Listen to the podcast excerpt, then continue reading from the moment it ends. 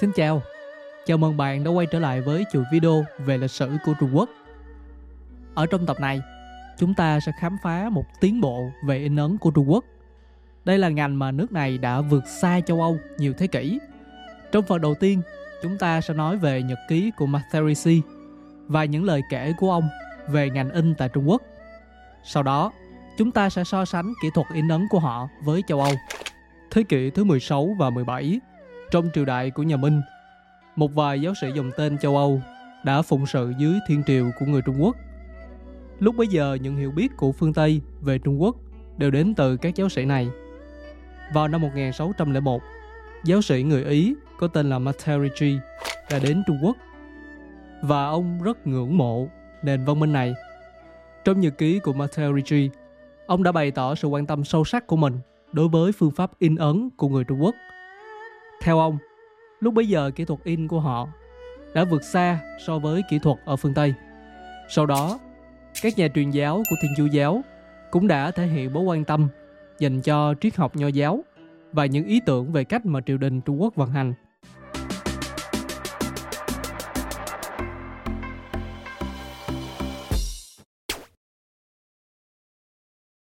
Sau đây chúng ta sẽ xem nội dung ở trong nhật ký của Materici theo góc nhìn của một người châu Âu về Trung Quốc.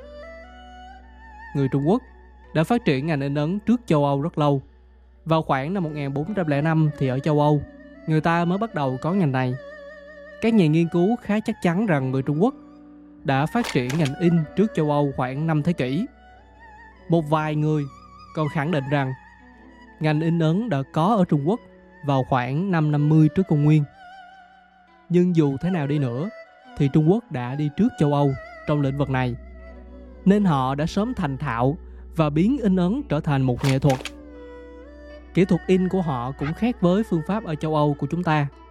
Mình dùng từ chúng ta vì đây là theo lời của Matthew kể lại. Tiếp tục, còn phương pháp in ấn ở châu Âu lại không dùng được ở Trung Quốc.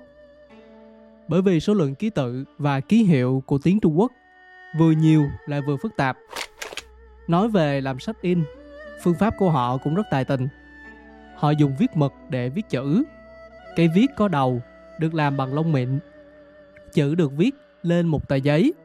Viết xong, họ lật ngược tờ giấy lại, rồi dán lên một tấm bảng bằng gỗ. Họ chờ cho mực khô hoàn toàn. Sau đó nhanh tay gỡ tờ giấy ra, chỉ chừa lại chỗ nào có chữ viết. Thợ in sau đó dùng các công cụ bằng kim loại khắc lên miếng gỗ theo đường viền của những chữ bị dính trên đó. Cho đến khi những chữ này lồi lên còn xung quanh chữ thì lõm xuống do bị đục ra. Sau đó, họ đã có được một tấm bản in. Khi in, họ chỉ cần quét một lớp mực lên miếng gỗ, rồi ấn nhẹ xuống tờ giấy là đã có được một bản sao. Cả quá trình cần rất nhiều sự chính xác và kỹ năng của người thợ. Nhưng một khi đã hoàn thành, thì kết quả là rất ấn tượng. Với một khối gỗ như vậy họ có thể làm được 1.500 bản in chỉ trong một ngày. Phương pháp này phù hợp với tính chất của chữ Trung Quốc, vốn có số lượng từ rất nhiều và ký tự phức tạp. Tuy nhiên, nó không phù hợp với kiểu chữ của châu Âu, vì ký tự của châu Âu khá lớn so với tấm bản gỗ kia. Mỗi chữ của Trung Quốc tuy phức tạp, nhưng lại chiếm diện tích nhỏ, còn chữ của châu Âu tuy đơn giản, nhưng nhiều chữ nối nhau chiếm nhiều diện tích, cho nên không thể khắc lên gỗ được. Có một lợi thế rất rõ ràng trong phương pháp in này là những tấm bản gỗ kia có thể được cất giữ và sau đó dùng lại. Thậm chí, họ có thể thay đổi các ký tự ở trên tầng tấm bằng cách là cắt bỏ những ký tự nào không muốn và thay vào những chữ khác. Cho nên, việc biên tập như là bỏ chữ, thêm chữ, sửa chữ đều có thể làm được. Người châu Âu đã hưởng lợi rất nhiều từ ngành in ấn của Trung Quốc vì họ đã thuê người ở quê nhà châu Âu để dịch những quyển sách về tôn giáo và khoa học sang tiếng Trung Quốc rồi in ra nhiều bản sao. Trong thực tế thì quá trình này rất đơn giản, tới mức độ mà sau khi xem xong, người ta muốn tự mình làm lấy. Cách in của người Trung Quốc cực kỳ đơn giản. Có lẽ đó là lý do mà số lượng sách ở đây rất nhiều và giá thì rẻ đến nực cười. Đó là một phần nội dung trong nhật ký của Materici kể về ngành in ấn của Trung Quốc. Phương pháp in ấn của châu Âu vào khoảng thế kỷ thứ 15 khác nhiều so với Trung Quốc. Họ có in chữ động. Người châu Âu khắc những chữ lên những khối kim loại nhỏ thay vì những tấm bản gỗ giống như là người Trung Quốc. Sau đó, họ đã bôi mực lên những khối kim loại đó rồi bắt đầu in. Những khối kim loại này có thể dễ dàng di chuyển tùy ý, cho nên được gọi là movable type. Từ type có nghĩa là nhập chữ, còn movable có nghĩa là di chuyển.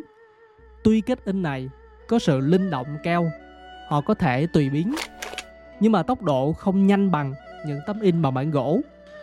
Chỉ cần bôi mực lên rồi in lên giấy là xong, giống như là copy and paste ở trên máy tính. Còn phương pháp của người châu Âu là giống như là gõ bằng phím. Thêm một điểm nữa là vật liệu in ấn của Trung Quốc và châu Âu cũng khác nhau rất lớn.